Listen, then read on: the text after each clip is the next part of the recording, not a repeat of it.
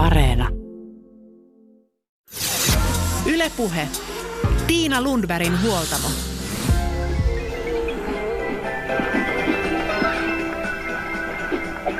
Laita nyt se puhelin pois. Joo, joo, ihan just tää vielä, tää vielä. Tää on ihan just loppu.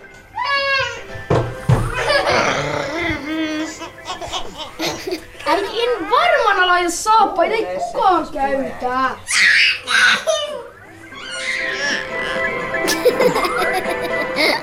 Tän jälkeen, tän jälkeen, sit mä tuun. Työpäivää, äiti. Ruuhkavuodet kiristävät joskus hermoja. Ne verottavat yöunia, parisuhdetta ja ystävyyssuhteita. Kalenteri on täynnä ja maailma on mahdollisuuksia täynnä. Työt vievät, kotona on vilskettä, harrastukset kiinnostavat ja joillain vielä omat vanhenevat vanhemmat tarvitsevat apua. Tänään huoltamolla piirretään kuvaa näistä vuosista. Pohditaan hankalia paikkoja, mutta yritetään löytää myös valonpilkahduksia. Sillä sen lisäksi, että tunnit päivässä eivät meinaa riittää, niin ruuhkavuodet ovat monesti myös täynnä lämpimiä rakkauden täyteisiä hetkiä. Hetken päästä parisuhteesta ja ruuhkavuosista puhuu pari- ja perhesuhteiden asiantuntija Minna Jaakkola Väestöliitosta. Mutta sitä ennen tavataan ammatillinen opettaja, pian valmistuva työnohjaaja Johanna Kalliomäki sekä viestinnän asiantuntija Laura Rönholm, jotka ovat olleet mukana kuusihenkisessä kirjoittajatiimissä tekemässä ruuhkavuosiopasta meille kaikille. He toteavat, että ruuhkavuosista voi nauttia ja niistä voi tietoisesti asioita pohtimalla tehdä oman näköisensä. Jos vain ajautuu suunnittelematta päivästä toiseen, tilanteet kaatuvat varmasti niskaan. Puhu, keskustele, järjestele ja ota myös omaa aikaa. Maailma paranee puhumalla. Johanna Kalliomäki ja Laura Rönholm, te olette ollut mukana kirjoittamassa ruuhkavuosiopasta. Kuusi kirjoittajaa, te olette kaksi heistä. Miksi ruuhkavuosiopas? Me havahduttiin siihen, että ruuhkavuosista puhutaan aika tämmöisellä kaosretoriikalla, että se on semmoista rämpimistä ja on suorituspaineita ja kaikkea tuosta ikävää, vaikka oikeasti ruuhkavuodet on, se on elämää, se on täynnä elämää, se on kasvun aikaa ja ja tuota, siinä on, kuuluu kaikkea ihanaa, monesti paljon asioita, joista on itse haaveillut, toki paljon muutakin. Niin me haluttiin tehdä tähän muutos ja kannustaa ihmisiä etsimään itse tapoja tehdä tästä elämänvaiheesta mahdollisimman hyvää ja antoisa. Ei niin kuin sellaista sitku-elämää, vaan nyt kun elämää enemmän ja sitä näkökulmaa. No millaiset ruuhkavuodet teillä on itsellänne menossa, Johanna Kalliomäki? No mulla on kolme pientä lasta. Vanhin on ekaluokalla ja nuorin on kolmevuotias ja siinä välissä sitten viisivuotias meniä. Sitten toki töitä ja harrastuksia ja vapaaehtoistöitä siinä sivussa, niin kyllä siitä saadaan kokonainen arki. Kyllä. Entäs sitten Laura Rönholm? Mulla on kaksi lasta, kaksi ja viisivuotiaat ja sitten meillä on koira. Töissä käyn, on opiskellut ja on ollut kaikenlaista vapaaehtoistoimintaa myös minulla. Ja sitten oli tämä kirjaprojekti tässä nyt viimeisimpänä pakettiin laitettu. Normi arki kuulostaa tai tuntuu monista ruuhkavuosia elävistä tosi kuormittuneelta ja stressaavaltakin. Miksi ihmiset sitten stressaa tänä päivänä ruuhkavuosistaan niin kovin? Mä ajattelen, että siihen liittyy aika paljon sellaista suorittamista tai ulkopuolelta tulevia odotuksia. Meihin kohdistuu hirveästi paineita ää, ympäristöstä. Ajatellaan, että mun pitää tehdä niin kuin noin muutkin tekee, mun pitää olla jotain tiettyä, töissä pitää olla tietyllä tavalla, kotona pitää olla tietyllä tavalla, lapsilla pitää olla tietynlaiset vaatteet päällä. Niitä asioita on lukemattomia määriä. Ja se, että niitä paineita tulee ulkopuolelta tai niitä tulee vähän tahattomastikin otettua, niin se luo aika paljon semmoista, semmoista ylimääräistä kuormaa siihen muutenkin jo tiukan arjen ympärille. Joo, just noin paineet, joita voi tulla ulkopuolelta ja sitten niistä ottaa itse sillä lailla, että mun pitäisi niinku vastata näihin kaikkiin ilman, että itse miettiä, että no mitkä asiat mulle on niinku tärkeitä. Totta kai ihan tämmöisiä käytännön asioita on on aika paljon hoidettavaksi jokaisella, että to-do-listat, joita sitten saattaa olla siellä sun täällä, niin ne voi olla aika pitkiä. Et ei välttämättä ole ihan hallussa, että mitä kaikkea mulla olikaan nyt niin kuin tehtävänä. Ja sitten siihen tosiaan unohtuu se, että niin kuka mä nyt oon ja minne mä oikein haluan itse mennä. Niin tämmöisestä tulee kyllä varmasti aikamoinen semmoinen kaauksen tunne, tunne sitten. Mutta tuleeko se paineet ulkoapäin vai luodaanko me vähän niitä itse myös niitä paineita Sekä siitä, että että. mitä mun pitäisi ja miltä meidän perhe-elämän pitäisi näyttää? No sekä että. Kyllä niin kuin monet odotukset on sillä tavalla sisältä, sisältäpäinkin tulee. Mut on kasvatettu tietyllä tavalla tai tiettyihin arvoihin. Ja sitten samaan aikaan unohdetaan se, että meidän elämä on muuttunut tosi paljon. Ei nyky kolmi nelikymppisen, viisikymppisen, kuusikymppisen elämä ole sellaista kuin se oli silloin, milloin meitä on kasvatettu. Maailma on tosi toisenlainen paikka, työelämän vaatimukset on tosi toisenlaisia ja silti yritetään mahduttaa kaikki siihen samaan kuppiin. Kyllä, näitä paineita voi ottaa ihan siitä, että seurailee, että minkälaista elämää joku toinen elää. Ajattelee, että no tuolla on kyllä koko paketti niin, kuin niin hanskassa ja miksi mulla ei sitten ole. Että siitä voi sillä lailla niin kuin alkaa tuntea, tuntea, että mun pitäisi er- elää nyt jotenkin toisella lailla. Sitten ei voi myöskään unohtaa sitä, että kyllä joskus tulee sitten semmoisia kommentteja ihan niin kuin suoraan omaan elämään, että, että mik, miksi teillä tehdään tällä lailla, että hei Herra Jumala, että ei meillä kyllä koskaan ole ollut tällaista. Niin semmoisessa tilanteessa varsinkin voi olla aika vaikeaa olla ottamatta sitä sitten ehkä itteensä hieman, että, että ihanko, ihanko tosi nyt, niin kuin, että mulla ei nyt niin kuin tämä paketti olekaan hallussa. Tai että pitäisikö mun kuitenkin toimia vähän erillä, eri tavalla. Niin ja mä ajattelen, että tänä päivänä on niin paljon mahdollisuuksia myös. Mm. Viime viikolla puhuttiin huoltamolla siitä, että tutkimuksen teko on tänä päivänä haasteellisempaa, kun ei olekaan enää vain se lähikirjasto, vaan on koko maailma ö, mahdollisuutena. Täytyy oppia rajaamaan. Onko rajaamisen taito myös tämän päivän vanhemmuuden jo, jollain tavoin se ykköstaito tai näiden ruuhkavuosien ykköstaito, että rajataan ne tärkeät asiat ja, ja, ja itselle merkitykselliset asiat sit valtavasta mahdollisuuksien merestä. No joo, siis on. Nyt kun, nyt kun sanot sen noin, niin innostuin heti tästä, että kyllä. Ja mekin puhutaan aika paljon tuossa siitä, että pitää osata itse sanoa, että mikä on mulle tärkeää ja sitä kautta lähteä rakentamaan sitä omaa arkensa. Että ei niin kuin Laura tuossa sanoi, että hyväksytään vaan kaikki ulko, ulkopuolelta ja vaikka sisäpuoleltakin tulevat vaatimukset, vaan rajataan nimenomaan. Nämä on mulle tärkeät asiat, mä seurata, seuraan ja noudatan niitä, eikä pelkästään niin kuin minä minä, vaan mikä on meidän perheelle se tärkeä juttu.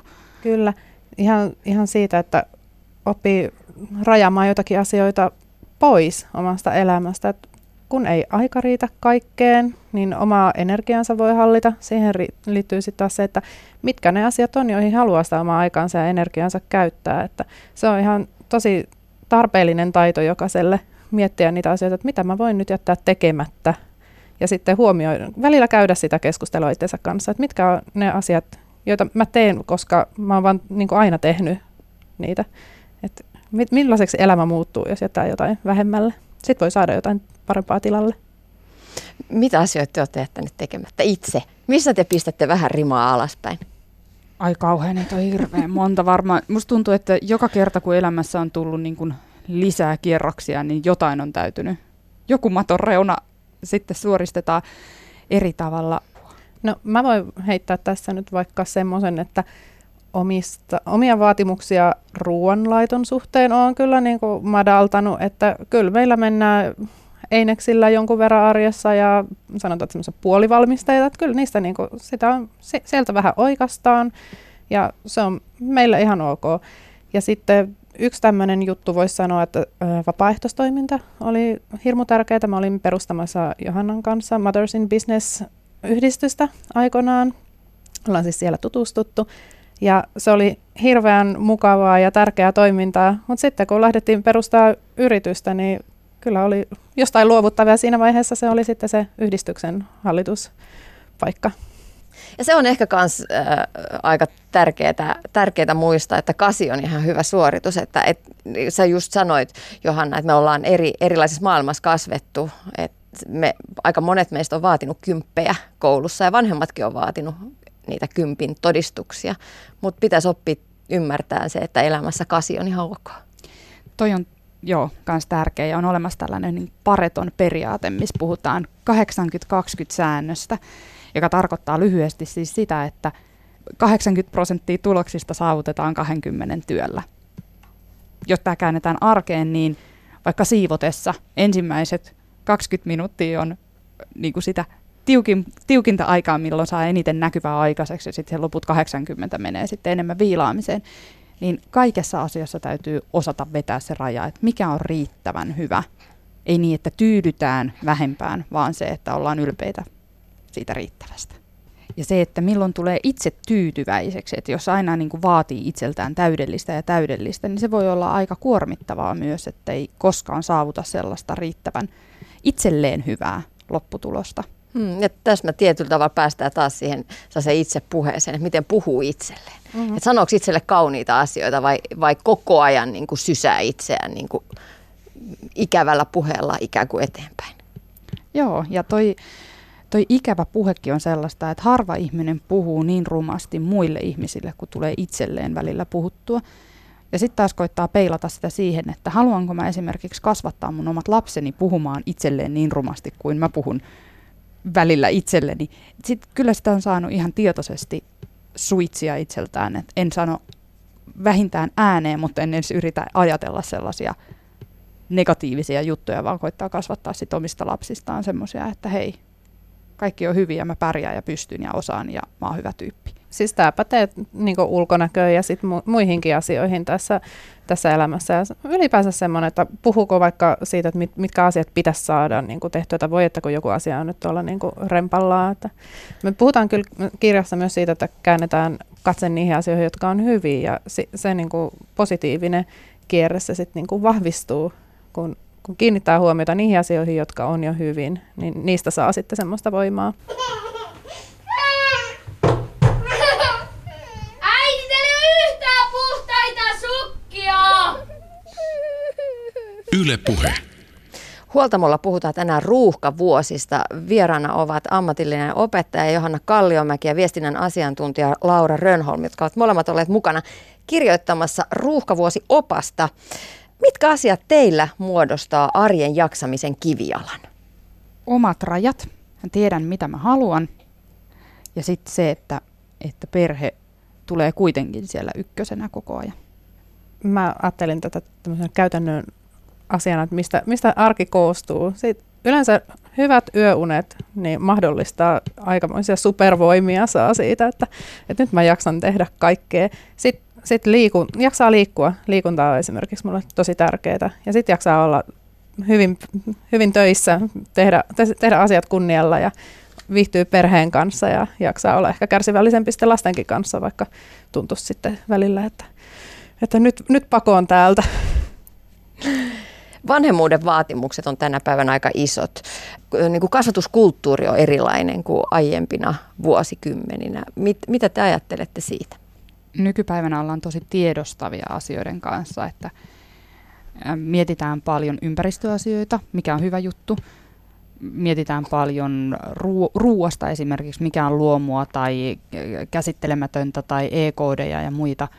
Enpä hirveästi muista, että näistä olisi pohdittu ja mietitty silloin, kun itse on ollut Niin ja pieni. sosiaalinen media, kaikki tämä viestintä, mitä on, niin luojan kiitos, mun nuoruudessa ei ollut älypuhelimia. Että kännykät tuli vasta silloin. Kyllä. Kyllä nyt on huomannut, kun mun esikoinen on oppinut lukemaan ja hän bongailee uutisia esimerkiksi kaupassa ja lukee uutisotsikoita ja kyselee aika hankalia kysymyksiä kaiken maailman uutisista, niin on kyllä monta kertaa tullut mieleen, että voi että kun mä en pysty sua suojelemaan tältä tiedon määrältä ja tulvalta, mikä täällä on, niin se on kyllä toisenlaista. On, mutta kasvatusilmapiirikin on toisenlainen. Tämän lap, tämän päivän lapset osaavat myös itse vaatia. Lapset on aika vaativia, on, niin kuin, vaativat vanhemmilta paljon. Ennen vanhaan, e, silloin kun mäkin olen ollut lapsi 70-luvulla, niin aikuisten asiat meni lasten edelle. Mutta nyt lapset tulee monesti ensin, oli sitten kyseessä ravintola, ruokailu tai keskustelutilaisuus. Mitä te ajattelette siitä, että onko kasvatuskulttuuri osaltaan lisäämässä vanhempien stressiä. Mä en siis tarkoita, että haluttaisiin palata sellaiseen auktoritääriseen kasvatusmaailmaan, jossa lapsi oli hiljaa ja vaikeni, mutta mä oon pohtinut sitä, että kuinka paljon vaativampaa on olla vanhempi tänä päivänä kuin vaikka 70-80-luvulla. No tietenkään, kun itse ei ole ollut vanhempi silloin, mm. niin on vaikea verrata sitä tähän päivään. Mutta siinä mielessä, että annetaan paljon, äm, paljon vaatimuksia, vaikka päiväkodeista tai kouluista. Väitän, että aika moni vanhempi tuntee ja tietää sen, kun Vilma-viestejä kilahtelee sähköpostiin aika tiheesti, että pitäisi tehdä sitä ja tätä ja kotona pitää näin toimia. Niin tietyllä tavalla se semmoinen niin kuin informaation määrä tai ylipäätään se asioiden määrä, mitä pitää huomioida, on aika aikamoinen, aika kova. Siinäkin mun mielestä se rajaaminen on aika, aika oleellista. Että tarviiko mun lapsen osallistua kaikkeen tai, tai täytyykö mun osallistua ihan kaikkeen, vaikka mahdollisuuksia olisikin No mä mietin myös tota rajaamista, että lasten harrastukset on, on kyllä semmoinen, mihin jo kolmivuotiaan lapsen kanssa mietti välillä, että apua, että pitäisi käydä uimassa ja pitäisi varmaan viedä niin kuin luistelemaan sitä kolmevuotiasta. Et, et mä varmaan itse kyllä osannut luistella kolmevuotiaana, mutta silti joskus niin tuli sellainen olo, että kaikki muut lapset varmaan osaa, että kyllä meidänkin niin pitäisi. Mutta on taas niin tätä, että onko näin oikeasti vai tuntuuko musta vaan – et kyllä me mietittiin sitten siinä sitä, että mikä on meidän perheen jaksaminen ja se oma, oma lapsi myöskin, että jaksaako hän edes lähteä. Että mä tiedän, että joissain perheissä harrastetaan tosi paljon ja sitten meillä taas ei. Että kun me päästään kotiin illalla, niin kyllä me ollaan ihan rauhassa, eikä niin kuin, kukaan meistä ei jaksaisi enää lähteä siinä vaiheessa johonkin tempputemmellykseen. että siinä on päivä jo temmelletty kuitenkin.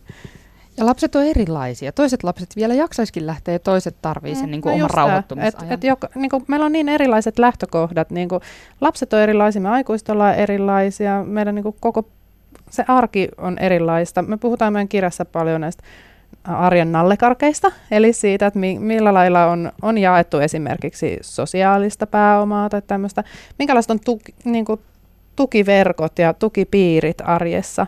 Et se on ihan eri tilanne, jos vaikka isovanhemmat asuu siinä lähellä, kuin se, että vaikka meillä niin ei asu. Kyllä he tulevat apuun, mistä suuri kiitos heille, ja se on tosi tärkeää. Mutta se on ehkä myös, mikä tota, on muuttunut aika paljon, että nykyään niin isovanhemmat on usein aika kaukana, tai, tai nämä muut tuki, tukipiirit, niin ei ole enää siinä niin samassa kylässä välttämättä. Ja toinen on se, että mitä, mitä korkeammaksi esimerkiksi ensisynnyttäjien ikä nousee, niin sitä vanhempia on isovanhemmat myös isovanhemmiksi tullessaan. Mm. Ja se aiheuttaa taas omanlaistaan painetta, että aika moni ruuhkavuosia elävä hoitaa myös sitten kuitenkin omia vanhempiaan jollain tavalla asioita lä- vähintää. Mikä teille itselle on ollut lapsiperhe arjessa haastavinta?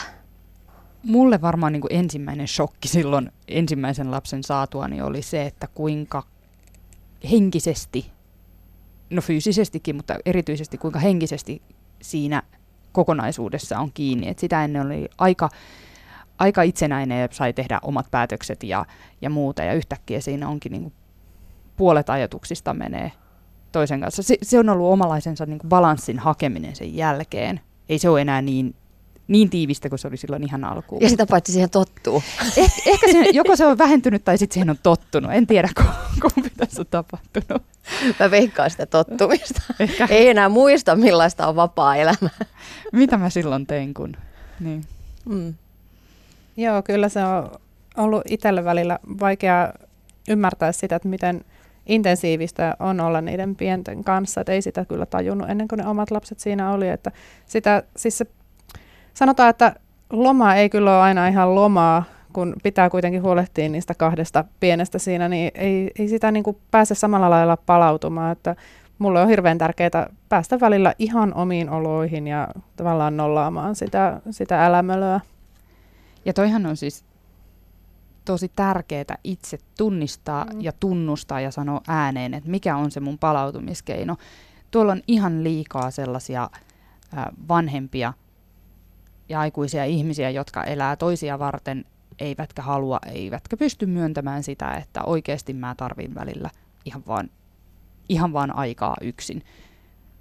Mä väitän, että aika moni sellainen, jotka va- latautuu siitä yksin ja hiljaisen, hiljaisessa olemisesta, kun ne toteuttaisi sitä, niin ne jaksaisi paljon paremmin arjessakin. Yksinkertainen juttu, mutta ei aina niin yksinkertaista järjestää. Niin, ja mm. tuntuu, että tota ei niin ole saanut sanoa myöskään ääneen. Että, että joskus niin kuin vanhempi tarvii ihan sitä omaa aikaa, että ei tar- ole tavallaan vastuussa kenellekään. Et kuitenkin ne lapset on ihania ja rakkaita ja haluttuja, niin sitten se, että mutta mä oikeasti tarvin sitä aikaa. Mä kuuntelin tuossa radiossa just ennen tänne tuloa, tuli tämä Irinan biisi, jossa se laulaa, että haluan olla yksin, haluan olla hiljaa. Niin mä olisin lähetinkin joskus siitä viestiä mun kavereille, että, että song of my life. Joo, mä luulen, että Irinalla on myös kokemusta tästä asiasta. Kyllä. Tosi Joo. tärkeä biisi. Mä kuuntelin, hauska kun sanoit, mä kuuntelin tota just viikonloppuna sellaisen hulina kauppareissun jälkeen. Lapset hulisi siellä takapenkillä kaikki kolme ja toi tuli radiosta, mä niinpä. Mm. Millaisia sitten ihan lasten kasvatukseen liittyviä oivalluksia teillä on? Mistä kohdasta voi mennä vähän iisimmin läpi ja mistä te toisaalta pidätte kiinni sitten? Millaisista asioista?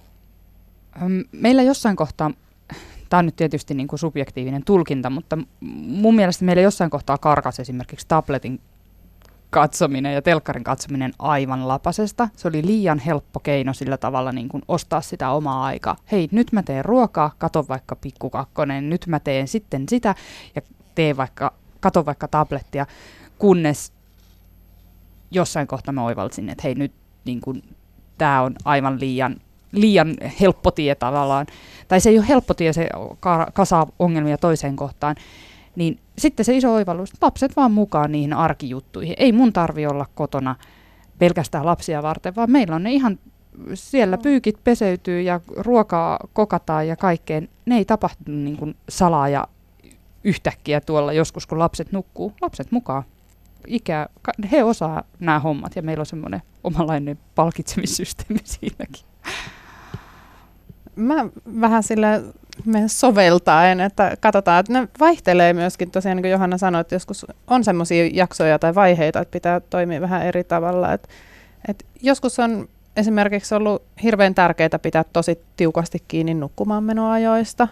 Ja, ja se on ollut, se on ollut niin semmoinen asia, mikä on sitten tavallaan helpottanut arkea, kun se saa rullaamaan. Ja tällä hetkellä meillä on kaksi ja puoli vuotiaan kanssa aivan kauheat niin kuin, tavallaan ne nukkumaan menoajat. Että hän, hän ei niin kuin, rauhoitu siinä illalla. Me ollaan yritetty kaikkea ja tota, nyt täytyy sanoa, että siinä on nyt joutunut vähän kyllä joustamaan ja mennään sillä, että tämä on vaihe ja tämä loppuu jossain vaiheessa tavallaan joululomaa odotellessa, että josko siinä saataisiin käännettyä rytmi oikein. Mutta tuossa mä niin vaan huomannut, että, että se on ollut meille tärkeä asia ja nyt kun se ei sitten onnistukaan, niin siinä tulee vähän semmoinen, että no voi vitsi, että nyt niin on kyllä epäonnistuttu tässä asiassa. Mutta sitten pitää olla armollinen, että hei, ei me nyt varmaan olla niin epäonnistuttu.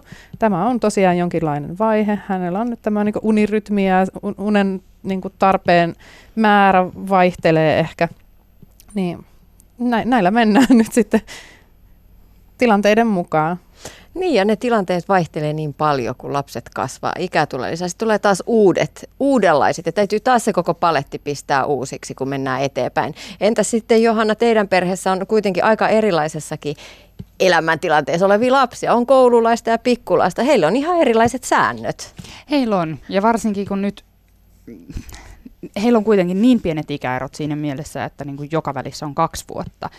Niin se onkin sitten hankalaa, kun pitäisi kolmevuotiaalla, seitsemänvuotiaalla olla eri säännöt ja sitten he jotenkin niin kuin seuraa sitä, että mut kun toikin saa ja se henkinen millimetrimitta on kyllä todella tarkka. Mutta sitten koitetaan niin kuin tilanteen ja tason mukaan hakea niitä asioita ja perustella sillä tavalla, että isompi saa tehdä tai isompi voi harrastaa jotain tiettyjä juttuja, mitä – mitä toinen ei voi. Esimerkkinä meidän seitsemänvuotias aloitti partiossa, niin viisivuotias on menossa sinne ihan täysillä, mutta partion säännöt on se, että sitten seitsemänvuotiaan koululaisina pääsee. Niin sitten joudutaan vähän hakkaa päätä seinän tämmöisten kanssa, että kuule, kun sä et voi kaikkea tehdä, mitä isompi tekee. Sitä se on kasvamista sisaruskatrassa. niin, sitä se on. Ja siis noita tarvitaan. Eihän me olla niin kuin, esimerkiksi tasa-arvohan ei tarkoita samanlaisuutta kaikille, vaan kullekin oman tarpeensa mukaan. Niin sitä harjoitellaan nyt jo tuolla kolme- ja viisivuotiaana. Hyvä niin.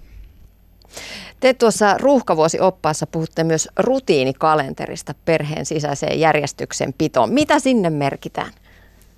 Ihan kaikki rutiinit, mitä perheessä on.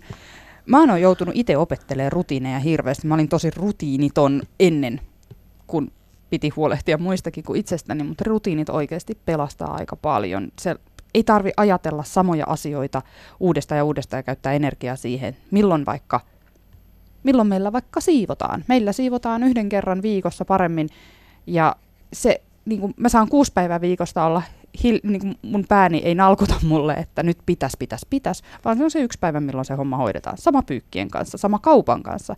Tehdään varmaan kaikkea näköjään yksi kerta viikossa. Joo, just, no, varmaan toi siivoaminen on semmoinen niin kuin, niin kuin iso ja näkyvä juttu. Meillä on myös tapana aina sunnuntaisin miehen kanssa katsoa kalenteri, että et mitä siellä seuraavalla viikolla on. Mä pidän sitä semmoisena rutiinina koska me ollaan jouduttu opettelemaan se myöskin, ottaa tavaksi se kalenterointi ja käydään läpi ne kaikki tap- tulevan viikon tapahtumat. Taas tätä makaronilaatikkoa, et meillä ole koskaan mitään hyvää ruokaa.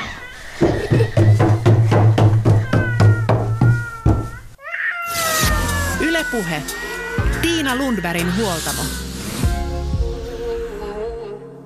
Haastateltavana edellä olivat Johanna Kalliomäki sekä Laura Rönholm. Elämän ruuhkavuodet koettelevat myös parisuhdetta. Moni pistää parisuhteensa hyllylle odottamaan. Palataan asiaan sitten, kun muu elämä vähän helpottaa, mutta mitä kauemmin parisuhde on jäähyllä, sitä helpommin puolisot vieraantuvat toisistaan ja ajautuvat erilleen. Erot lapsiperheissä ovat valitettavan yleisiä. Toki aina on muistettava se, että jos suhteessa on väkivaltaa tai päihteiden väärinkäyttöä, niin ero voi oikeasti olla kaikkien kannalta paras ratkaisu. Seuraavaksi parisuhteesta ja ruuhkavuosista puhutaan Väestöliiton pari- ja perhesuhteiden asiantuntija Minna Jaakkolan kanssa. Yle Puhe. Joo joo, ihan just tää vielä, tää vielä. Tää on just loppu. Tän jälkeen, tän jälkeen, sinä tuun. Pari- ja perhesuhteiden asiantuntija Minna Jaakkola Väestöliitosta. Miten sitten parisuhde muuttuu, kun perheeseen tulee lapsi? No mä ajattelen, että se asioiden määrä jotenkin moninkertaistuu, että vaan se, että, että jos on voinut keskittyä siihen kumppaniin, niin sitten keskitytään usein siihen lapseen. Ja um, omille harrastuksille ja asioille ei ole välttämättä samalla tavalla tilaa ja kotityöt lisääntyy ja koti on sotkusempi väistämättä ja, ja jotenkin se toinen ei ehkä jaksa olla joku lempeä lohduttaja ja kiihkeä rakastaja siinä samalla tavalla kuin, niin kuin aiemmin. Kuulostaa ehkä vähän, vähän niin kuin pelottavaltakin. Nythän puhutaan paljon siitä, että nuoret aikuiset eivät halua tai uskalla perustaa perhettä juuri ehkä siitä syystä, että se kuulostaa just siltä, että kaikki kiva loppuu. Joo, tämä on tämmöinen paradoksi tässä ja siis sitten kuitenkin kun kysytään, niin lapset tuo ihan hirveästi iloa ja rakkautta ja jotenkin niin kuin, semmoista hyvää siihen arkeen, mutta toki se, sen järjestäminen uudella tavalla. Ja mä ajattelen tämmöinen niin vaatimus vanhemmuudelle ja myös sille parisuhteen on, onnellisuudelle on aika jotenkin iso tällä hetkellä. Ja siihen kyllä pitäisi saada semmoista, että me kuunnellaan hirveästi kaikkia suosituksia, kaiken maailman tämmöisiä asiantuntijoita, jotka kertovat, että miten pitäisi tehdä, vaikka siis se jotenkin, että täytyy löytää itselleen sopiva tapa tehdä asioita siellä arjessa ja, ja tuntuu myös, että niin moni asia voi mennä pieleen, jos ei hoida. Ja siihen tarvitsisi musta semmoista suhteellisuuden tajua ja armollisuutta, että kyllä niin kuin semmoinen riittävän hyvä vanhemmuus ja riittävän hyvä parisuhteen hoitaminen näissä ruuhkavuosissa on ihan, ihan niin kuin hyvä. Niin, no sitten päästään tosiaan niihin ruuhkavuosiin, ja jolloin elämässä tapahtuu paljon kaikkea. Mitä haasteita ruuhkavuodet on nimenomaan siihen parisuhteeseen? No, mä ajattelen, että on tärkeää miettiä ehkä just sitä, että mikä on pakollista juuri nyt, että mikä on oikeasti tärkeää, että se aikaa on yksinkertaisesti vähemmän, jos on työt tai toinen on kotona, miten ikinä järjestääkään, niin yleensä aina siis se kotitöiden ja kaikkien mahdollisten asioiden määrä. Et sitä aikaa sille toiselle voi olla vaikea löytää ja etsiä ja Sitten myös voi olla semmoinen, että just puhuttiin tästä, että se parisuhteen hoitaminen kuulostaa jotenkin vaativalta, niin helposti me paetaan niihin töihin tai harrastuksiin tai sosiaaliseen mediaan tai ihastutaan johonkin toiseen tai tämmöisiä, koska se on jotenkin helpompaa kuin se, että tässä pitäisi nyt alkaa tehdä jotain hirveätä duunia tämän parisuhteen eteen. Vaikka itse asiassa sekin voisi olla aika yksinkertaista, niin kuin mitä asioita siellä kotona voisi vois tehdä. No mitkä on sellaisia tyypillisiä karikoita, karikkopaikkoja pitkässä parisuhteessa? No kyllä mä uskon, että toi vanhemmuus on yksi sellainen, että kun tulee niinku uusi rooli sen kumppanuuden lisäksi, että siinä joutuu hakemaan sitten se, että mä oon myös puolisona tässä ja vanhempana ja miten me ollaan yhdessä ja miten me sovitaan asioista nyt. Ja siis kyllähän yksi siis tai riitojen aiheita, mitkä on siis hyvässäkin parisuhteessa on ihan ok riidellä, mutta siellä on nämä kotityöt, ihan siis ajankäyttö, semmoinen, miten kasvatetaan periaatteet siitä, niin ne on ihan tavallisia. Ja, ja niistä tulee riitaa helposti. Miten sitten ihan konkreettisesti kannattaisi sopia, vaikka nyt no, kotityöt on, on, on iso riidan aihe suomalaisessa parisuhteessa. Miten niistä pitäisi sopia, että se homma olisi tasapuolista? Tässä joku aika sitten oli semmoinen Excel-esimerkki jossain lehdessä, oli tehty kotitoista tämmöistä, ja mä että jollekin se toimii, mutta mä ajattelen, että sitä ei ihan niin kuin, siis, että semmoinen asioiden listaaminen on kyllä ihan, ihan tota, voi olla hyvä idea. Ehkä semmoinen, että kaiken pitäisi mennä tasan, niin musta se on vähän hankala lähtökohta, tai että, että helpostihan ajattelen, että me jotenkin riidellään siitä, että, että arvostetaanko sitä, mitä mä täällä kotona teen. Tai jotenkin, että, että, että huomaako toi toinen tai, tai näin. Niin että tietysti, että niistä puhutaan ääneen ja, ja jotenkin, että jos kauhean vihaisesti viidettä kertaa hinkkaa jotain pöytää siellä puhtaaksi ja on, että ei toi toinen vaan tajuu, niin se ei välttämättä tajuu, jos et sä sano, että voiko säkin välillä pyyhkiä tämän pöydän, kun se olisi musta tosi kiva. Tai näin, että, että, että toinen ei välttämättä ymmärrä, jos ei kerro. Se on yksi tämän sopimisen semmoinen lähtökohta. Ja tietysti se, että tuntee arvostetuksi jotenkin on niin kuin vastavuorosta ja tasapuolista se, että se tuntuu siltä. Mutta just näissä siivoushommissa ja kotitöissä, se voi olla, että siellä on niinku tää ihan täysin erilaiset tavoitteet tai määreet esimerkiksi sille, että mitä on siisti koti ja mil, kuinka hyvin se pöytä pitää olla pyyhitty. Joo, no tämä on juurikin semmoista kompromissia sitten varmaan, mitä täytyy suhteessa tehdä. Ja silloin kun ne lapset on pieniä ja vaikka sotkee aika paljon, niin silloin ehkä sitä tasoa voi alentaa muutamaksi vuodeksi, jos tota noin, niin se tuo rauhaa sinne kotiin. Tänä päivänä puhutaan paljon siitä, että ihmiset on tosi väsyneitä. Ruuhkavuosissa elävät on kiireisiä, nukutaan liian vähän, sitten nipistetään sieltä todellakin yöunista. Onko väsymys iso uhka parisuhteelle? No ihan varmasti on, että eihän silloin jaksa jotenkin huomioida sitä toista, kuulla sitä toista, antaa hänelle huomioon tai, tai jotenkin järjestää jotain yhteistä aikaa tai semmoista, että se nukkuminen on varmasti tärkeämpää tai tuntuu siltä. Ja tota, että ylipäätään tämmöinen, siis kaikki tunnesäätelyhän vaikeutuu silloin, kun ollaan uupuneita ja väsyneitä ja se vaikuttaa kaikkeen meidän vuorovaikutukseen ja kommunikaatioon. Eli silloin tämmöinen oman stressin hallinta, mä että se on suhteessa lapsiin ihan hirveän tärkeää ja sitten samalla tapaa suhteessa siihen kumppaniin. Taitoja, joita pitäisi ehkä opetella. Joo, siis ihan monella tapaa voi, että se oman stressitason laskeminen kyllä on ihan niin kuin ensimmäinen parisuhdetaitokin siinä, missä se on vanhemmuustaito ja ihan niin kuin sopii kaikkeen elämään. Miten omaa sitä stressi, stressitilansa tai sitä kiihtymystilasta voi säädellä? No, mitä löytää tämmöisiä itsensä rauhoittamisen keinoja, niin siihen on erilaisia harjoituksia olemassa. Ja siis myös se, ajattelen, että monessa tilanteessa voi myös vähän niin kuin vetäytyä tai niin kuin pois, niin kuin rauhoittaa se tilanne ennen kuin se lähtee jotenkin keulimaan. Et monet riidat, että huomaa sitten jälkeenpäin, että no että mitenhän mä nyt tällain tästä. Ja, et, ja siellä taustalla, vaikka näistä kotitöistä kun puhuttiin, niin siellähän on monesti niin kuin semmoinen jotenkin aika paljon syvemmät tunteet siitä, että arvostaako toi toinen ja miten meillä menee. Ja mä kaipaan tätä huomioon nyt tässä. Ruuhka vuodettua tullessaan myös sen, että me kaikki ikäännytään ja sitten helpommin erilaiset krempat ja vaivat ja sairaudetkin iskee. Miten sitten parisuhteessa, jos toinen puolisko sairastuu, miten se vaikuttaa siihen yhteiselämään?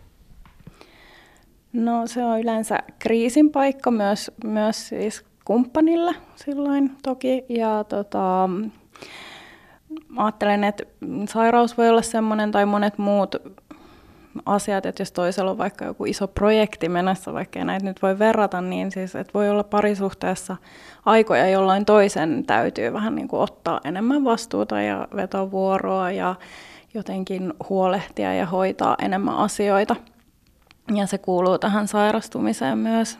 Semmoinen tutkimus on olemassa, että, että sinällään esimerkiksi perheelle tai parisuhteelle, niin sairastuminen ei ole niin välttämättä niin kuin, tai ei aiheuta niin paljon vaikeuksia kuin se, että sairastumisen mukana usein tulee masennusta, koska se vaikuttaa identiteettiin ja minäkuvaan ja kaikkeen niin paljon ja myös siihen suhteeseen. Ja sitten taas se masennus oikeastaan on se, niin kuin taas tiedetään, että on jotenkin haastavaa parisuhteessa ja vanhemmuudessa. Millaisia tukitoimia on tarjolla ihmisille, joita vastoinkäymiset el- elämässä kohtaa? onko mahdollista saada jotain tukea just parisuhteeseen tai muuten siihen elämään? No just tuossa sairastumisen kohdalla niin paljon enemmän nykyään niin kuin ymmärretään myös koko perheen ähm, tota, sitä, että se vaikuttaa myös lapsiin ja parisuhteeseen ja eri potilasjärjestöillä siis on, on tukea, jota kannattaa ehdottomasti ottaa, ottaa vastaan. Ja sitten kyllähän meillä että tässä meidän työssä, vaikka jos tuetaan siis pienten lasten vanhempia täällä Väestöliitossa, niin me huomataan, että parit ottaa liian myöhään. Ollaan yhteyttä, eli, ja se on, on tota, tutkimuksen kauttakin todennettu, että, että jopa viisi vuotta liian myöhään tavallaan sitten vasta otetaan yhteyttä johonkin asiantuntijoihin tai kysytään apua, niin toivoisi sitä, että jo paljon aiemmin otettaisiin yhteyttä ja juteltaisiin niistä asioista, mitkä mietityttää tai jotenkin kysyttäisiin semmoista ulkopuolista tukea. Väestöliitosta pari- ja perhesuhteiden asiantuntija Minna Jaakkola. Palataan sinne parisuhteen arkeen. Tänä päivänä ja viimeiset vuosikymmenet omaa aikaa on korostettu ihan valtavasti. Sitä, että pitää ottaa omaa aikaa ja sitäkin pariterapeutit sanoo, että, että Oma aikaa pitää olla, koska sekin myös pitää sitä kipinää yllä, kun joskus ollaan erillään. Mutta entä sitten siinä tilanteessa, jos se oma aika rupeaa viemään pariskuntaa erilleen?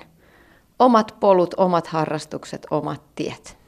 Ja kyllä mä ajattelen, että se pitäisi olla myös niin, että kuitenkin että se toinen on se tärkeä minulle. Ja jotenkin, että mä käännyn myös sinne kotiin päin ja että ne oma harrastus on joku semmoinen, mikä tuo iloa ja voimaa mun arkeen. Ja se on yhdessä sovittua, että, että semmoinen juuri kun lapset on pieniä, niin ei ehkä tarvitse niin kuin juosta maratonia tai harjoitella sitä varten ja kirjoittaa kirjaa ja saada jotenkin kaikkia elämän unelmaprojekteja myöskään toteutettuja. että mä ajattelen, että myös voi olla semmoinen aika, että tässä onkin tärkeää nyt panostaa vaikka tähän parisuhteeseen sen sijaan, että panostaa omaan aikaan tai näin, että nekin voi olla eri vaiheita. Ja tota, oma aika ehkä siinä tulee, että, että ihminen voi hyvin jotenkin, että se, ja silloin on mahdollista myös olla suhteessa toisen kanssa ja jotenkin niin kuin se parisuhteen hyvinvointi, että, että mitä se sitten edellyttää, että mä voin jotenkin hyvin, niin on tärkeää. Niin, ja sitten toisaalta, niin kuin sanoin, niin se erillinen aika myös voi pitää kipinää yllä. Niinpä, siis no etäsuhteita on nyt enemmän tutkittu, että niissä tosiaan se, että vaikka viestitellään toiselle paljon enemmän ja nätimmin kuin tämmöisissä suhteissa, joissa asutaan yhdessä, että ehkä sitä viestittelyä voi vaikka tehdä työpäivän aikana kiireessä, laittaa jonkun sydämen, niin aika pienillä jutuilla parisuhteessa voi saada semmoista hyvää meininkiä aikaan silloin kun on kauhean kiire, niin semmoiset pienten asioiden merkitys korostuu tosi paljon, että sanoo huomenta ja kiitos ja pussaa ja ehkä jopa sanoo, että hei sä näytät hyvältä tänään ja siinä voi vaikka vähän valehdella, jos, mun mielestä, jos niin kuin, että se vaan tuntuu niin kivalta, kun kuulee niin. Kyllä. Eli nyt me päästään siihen, siihen, että jotenkin pitäisi osata olla riittävän erillään, mutta riittävän lähellä. Missä se menee se kultainen keskitie?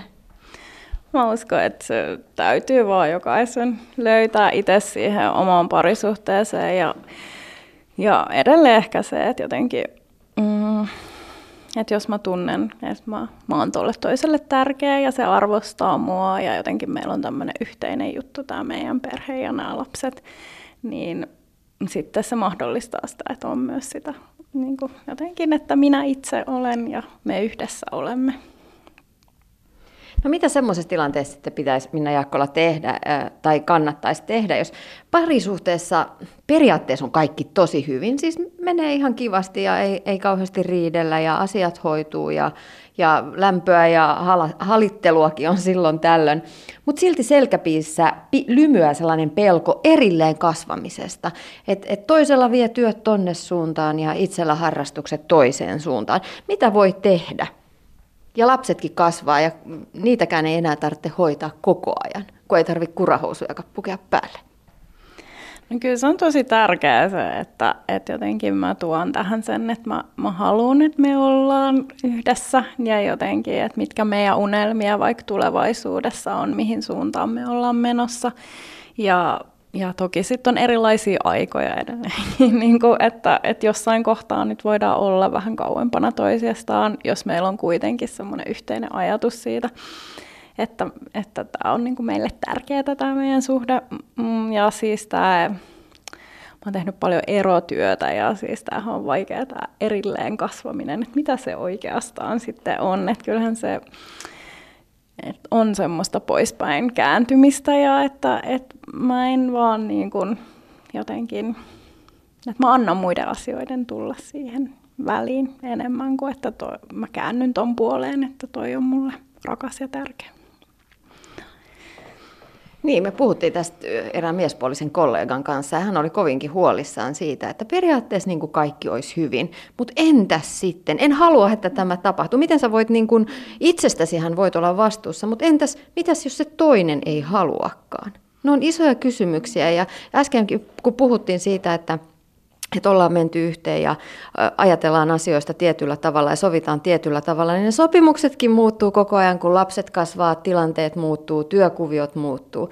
Niin, niin, niin miten siinä sitten pysytään yhdessä? Joskus mietin, että on täysin käsittämätöntä, että ihmiset ylipäätään pysyy yhdessä, koska tämä koko ympäristö ja kaikki on niin, niin äh, muuttuvaa ja, ja jotenkin sekavaa. Mm, ja siis tota, puhuttiin, tota, että voi tulla sitä sairastumista tai mm. voi niin kuin, se usein vaikka nyt tämmöinen vanhemman kuolema tai ylipäätään joku keskiään kriisi, niin sehän vaikuttaa myös siihen parisuhteeseen ja se voi olla, että toinen etsii just omaa identiteettiään ja, ja sitä jotenkin kuka mä oon ja ne on niin kuin erillisiä siitä parisuhteesta ja se on jotenkin myös se parisuhteen vaihe, että, että me muututaan ja me kasvetaan ja niin kuin asiat, asioita tulee.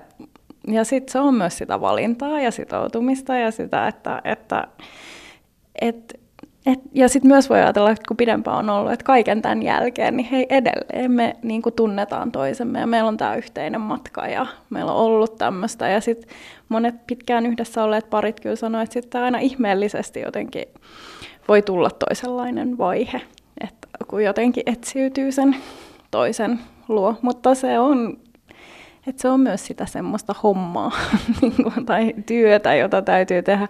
Mutta sitten mä haluaisin myös sanoa, että, että se että jotenkin haluaisi ajatella, että se parisuhteen hoitaminen täytyy olla jotain kauhean raskasta ja ihmeellistä ja että täytyy järjestää jotain suurellista ja, ja näin, vaan että pienet asiat tekee siinä tosi, tosi paljon. Ja että sehän on niinku sama kuin, että mä hoidan mun kuntoa, mä käyn urheilemassa ja näin, niin että et ja se tekee mulle hyvää, mulla tulee siitä hyvä mieli, niin että ei se parisuhteen hoitaminen tarvi, tarkoita sitä, että me nyt istutaan tähän ja vaikka aina riidellään jostain samoista asioista, vaan niin kuin, että me tehdään jotain kivaa yhdessä ja mikä vie meitä eteenpäin. Niin, se parisuhde ei ole pelkkää tunnetta, se on myös sitä tahtoa. Parisuhde, se on vahvasti tahtoa. Mä oon itse pohtinut tahtoa olla yhdessä siten, että miten pystyy pitämään sen tahdon yllä. Ja äh, mä oon ajatellut, että yksi tapa voisi olla se, että jotenkin positiivisesti vahvistaa, että ajattelee päivittäin kauniita asioita siitä omasta puolisosta. Ikään kuin tekee tällaista pientä manipulaatiota omassa mielessä ja vahvistaa sitä hyvää, eikä aina keskittyisi semmoisiin negatiivisiin juttuihin ja taas on ne kengät sikin soki ja onko pakko tehdä näin ja näin ja näin. Mitä sanot Minna Jaakkola? Miltä tällainen manipulaatio kuulostaa? Aivan erinomaista. Ehkä voisiko olla tämmöinen kiitollisuuspäiväkirja usein, niin mitä jos sitä tekisi vaikka siitä kumppanista niin seuraavan viikon ajan, että kirjoittaisi aina kolme asiaa tänään, eri asioita, että mikä siinä on hyvää ja miksi mä siitä tykkään. Ja voisi myös kertoa ne sille toiselle, sekin tekee hyvää, mutta hyvät asiat kyllä vahvistuu, että jos kiinnittää huomionsa siihen, että ne kengät ovat aina sekaisin, niin se kyllä vie paljon tilaa ajatuksista siltä hyvältä. Minna Jaakkola, vielä lopuksi pari tärkeää vinkkiä parisuhteen hyvinvoinnin ylläpitämiseksi ruuhkavuosissa, nimenomaan siellä ruuhkavuosien keskellä. Tee edes tämä. Sano kiitos ja hyvää yötä, pussaa ja tota, kysy, että miten sulla meni tänään ja kuuntele se sen toisen vastaus.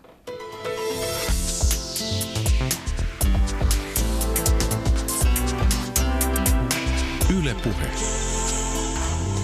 Näin totesi pari- ja perhesuhteiden asiantuntija Minna Jaakkola Väestöliitosta. Palataan ruuhkavuosioppaan kirjoittajien Johanna Kalliomäen ja Laura Rönholmin juttusille. Äiti, en varmana laita saappaita, ei kukaan käytä.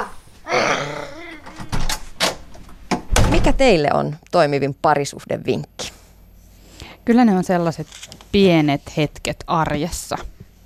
Meilläkin on aika tiivis toi arkielämä kolmen kanssa ja meillä ei ole ihan super lähellä tukiverkkoja. Toki aina apua saadaan vaikka naapureilta, jos ei mistään muualta, mutta isovanhemmat, lähimmät on sadan kilometrin päässä niin, ettei ne ihan nopeasti tule käymään. Niin pienet asiat. Tänäänkin aamulla, kun lähdin, lähdin tota kotoa, niin jätin sinne aamupalan miehelle valmiiksi, niin hänellä on vähän kivempi maanantai-aamu. Kyllä, se on, kyllä on toisen huomioiminen siinä arjessa, että semmoiset läheisyyttä, ihan tämmöiset halaukset ja pussaukset päivittäin, niin ne, ne kuitenkin vahvistaa sitä läheisyyttä ja sitten meillä käy ihan hirveän helppo järjestää semmoista kahdenkeskeistä aikaa, mutta se on tosi tärkeää joskus sitten saada se sinne kalenteriin ja että on jotain, mitä odottaa. Parisuhteesta hypätään sitten seuraavaksi työelämään ja perataan vähän ruuhkavuosia ja työelämän tasapainoa. Millainen on työn ja muun elämän tasapaino? Hyvä sellainen. Mä lähtisin siitä ekana, että semmoista pysyvää tasapainoa tuskin löydetään mistään. Enemmänkin opetellaan tasapainottelemaan siinä elämässä ja, ja, ja hakemaan tilanteet vaihtuu koko ajan. Töissä tulee, me eletään niin projektikeskeistä maailmaa, oli työ mikä hyvänsä. Tai aina on jotain projektia, mitä tehdään. Vähän on äh, kiireempää töissä ja sitten on taas kotona vähän kiireempää. Niin sehän on ihan ok se vaihtelu, kunhan me osataan tasapainotella siinä välissä. Osataan ja meidän myös annetaan. Että kyllä paljon tekee työpaikkojen tämmöiset perheystävälliset, työntekijäystävälliset käytännötkin. Niin, ruuhkavuosia monesti helpottaa tosi paljon joustavat työajat. Muun muassa joustavat työajat, myös etätyö ja ylipäätään se, että töissä saa myös ilmasta itseensä, koska harvalla meistä on sellaista kytkintää, että kun tullaan töihin, niin naks moodi vaihtuu tai naks moodi vaihtuu taas takaisin, kun lähdetään kotiin. Et, et paljon on tekemistä senkin kanssa, että miten, miten itseään, saako töissä esimerkiksi sanoa ääneen tai voiko sanoa, että voi vitsi, nyt on jotakin. Tai saako iloita? Voi vitsi, nyt on jotain tosi kivaa juttua. tänä päivänä, kun on, on digitaaliset mahdollisuudet rajattomat, niin on myös rajattomasti mahdollisuutta viedä töitä kotiin. Ja varsinkin asiantuntijatyössä, niin, niin se on aika helppoa iltaisinkin selailla sähköposteja ja jopa vastailla niihin. Onko se ok? Onko ok viedä työt kotiin? Jos se on itselle ja omalle perheelle ok, niin on se ok. Jostainhan, sehän pitää aina muistaa, ettei jousta niin kuin yhteen suuntaan. Ei niin, että, että mä koko ajan teen vähän enemmän töitä kuin oikeastaan haluaisin, tai teen vähän enemmän töitä kuin perhe haluaa mun tekevän, se ei ole niin kuin ok. Mutta jos se saadaan tasapainotettua, että hei mä voin lähteä päiväkodille kolmelta ja mä sitten illalla katon vielä tunnin sähköposteja, niin silloin se on ok. Kyllä, mutta tosiaan se ei saisi olla oletus, että kaikki sitten tekee niitä töitä sieltä kotoa käsin illalla, koska sitten sit mennään kyllä niin kuin pahasti, pahasti pieleen näiden mahdollisuuksista. Tuleekin sitten tämmöisiä pakkoja ja ei hyvällä tavalla. Monilla lasten pikkulapsivaiheessa asuu myös uran nousukiito ja ehkä uran vakiinnuttaminen työelämässä siihen samaan kohtaan. Pitäisi olla täysillä läsnä sekä kotona että töissä. Se on aika vaikea dilemma. Se on, joo. Ja hyvinkin tietää ja, ja olen nahoissani itsekin tuntenut sen semmoisen olen aina väärässä paikassa ajattelumallin, että tuntuu, että kun on kotona, niin pitäisi olla töissä ja kun on töissä, niin pitäisi olla kotona. Ja tällaisethan tiivistyy erityisesti silloin, kun vaikka sairastellaan kovasti, niin sitten tuntuu, että nyt pitäisi pystyä repeämään enemmän.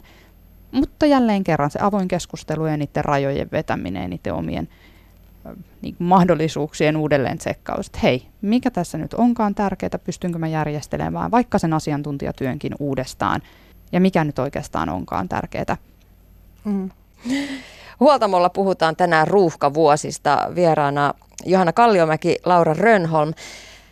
Otetaan lopuksi vielä katsaus konkreettisiin toimiin, miten arki saadaan sujuvaksi. Mitkä on teidän vinkit priorisointiin? Miten ruuhkassa ja perheelämässä ja tässä kaikessa hässäkässä kannattaisi miettiä priorisointia? Meillä on tuossa kirjassa esitel- esiteltynä tämä priorisoinnin nelikenttä, eli voidaan miettiä, että mitkä on näitä niin kuin, kiireisiä ja tärkeitä asioita, sitten kiireisiä ja ei niin tärkeitä asioita, ja sitten on tämmöisiä kiire- ei-tärkeitä asioita kiireellisyyden mukaan myöskin. Et se on niin kuin, jos, jos on jotenkin tavallaan ihan levällään ne asiat, niin sitten voi lähteä lokeroimaan sen mukaan. Mutta siinä tosiaan tulee se omien arvojen ja sitten toisaalta myöskin sen niin kuin oman työn mukanaan tuomat asiat, että miten, miten lähtee niitä, niitä sitten lajittelemaan. Ja tuossakin on hyvä muistaa se, että monesti kun ihminen on riittävän stressaantunut ja kiireisen tuntunen, niin silloin kaikki tuntuu kiireiseltä ja tärkeältä. Niin silloin toi priorisointi yksin voi olla haastavaa. Silloin kannattaa ottaa se perheen toinen aikuinen tai vaikka työpaikalla oma esihenkilö tai tiimikaveri miettimään, että mitkä on nämä meidän prioriteetit. Hämmästyttävän usein ne prioriteetit on kahdellakin ihmisellä eri, niin silloin voidaan miettiä, että onko tämä oikeasti tärkeää, onko tämä oikeasti nyt sellaista, mihin just nyt tänään pitää kiinnittää huomiota. Seuraava vinkki oli sitten ne rutiinit. Mä tunsin pienen kolkutuksen omassa, ei nyt omassa tunnossa, mutta mielessäni siitä, että, että kun sanoit juuri Johanna, että sulla ennen lapsia oli rutiinit kadoksissa, niin oli myös mulla, mutta on ne osittain vielä edelleen. Jos on teidän perheelle hyvä juttu ja niin kuin teillä, teillä homma toimii, niin sittenhän se ei Ei se aina toimi. Ja sitten kun perheessä on kaksi aikuista, niin sitten, sitten voi olla, että on erilaiset priorisoinnin tarpeet ja ää, erilaiset rutiinit, joista halutaan pitää kiinni. Joo, niinhän se menee. Yksi sellainen tuolta ehkä IT-maailmasta enemmän uiva käsite on tämmöinen kuin definition of done, eli valmiin määritelmä.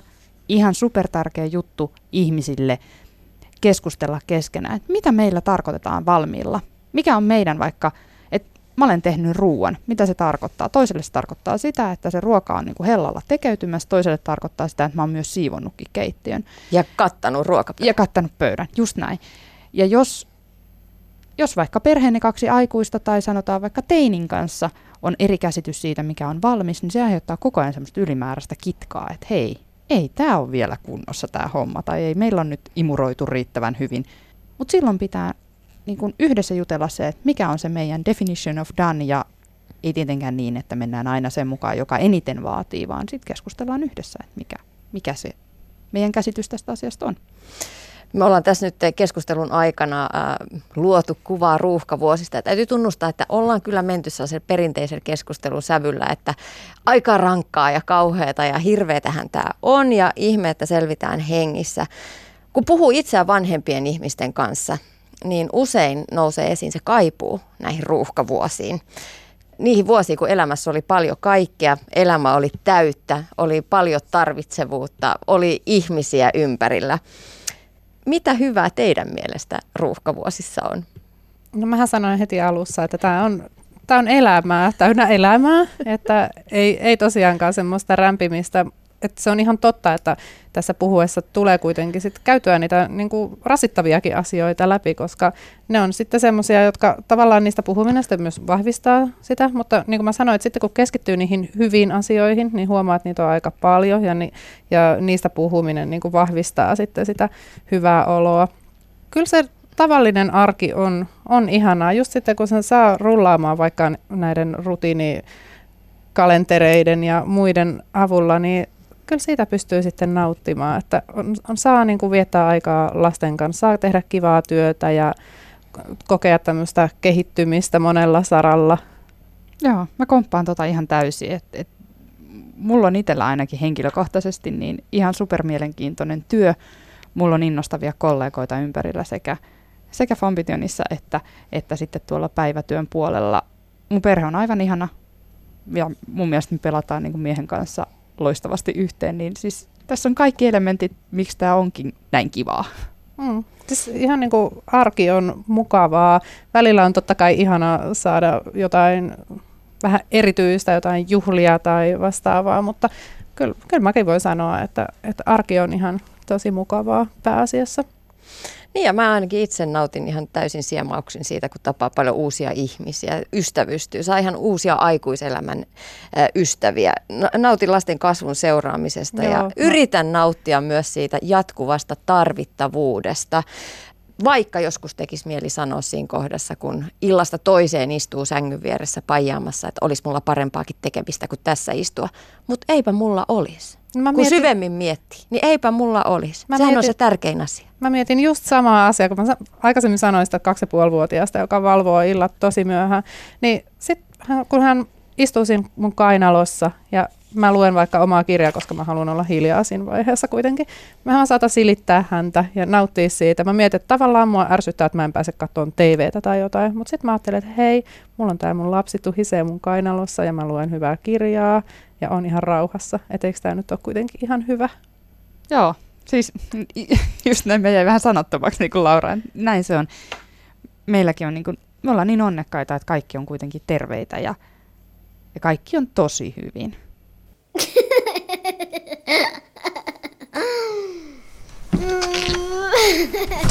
Hyvää työpäivää, äiti! Tähän illalla! Ylepuhe. Tiina Lundbergin huoltamo.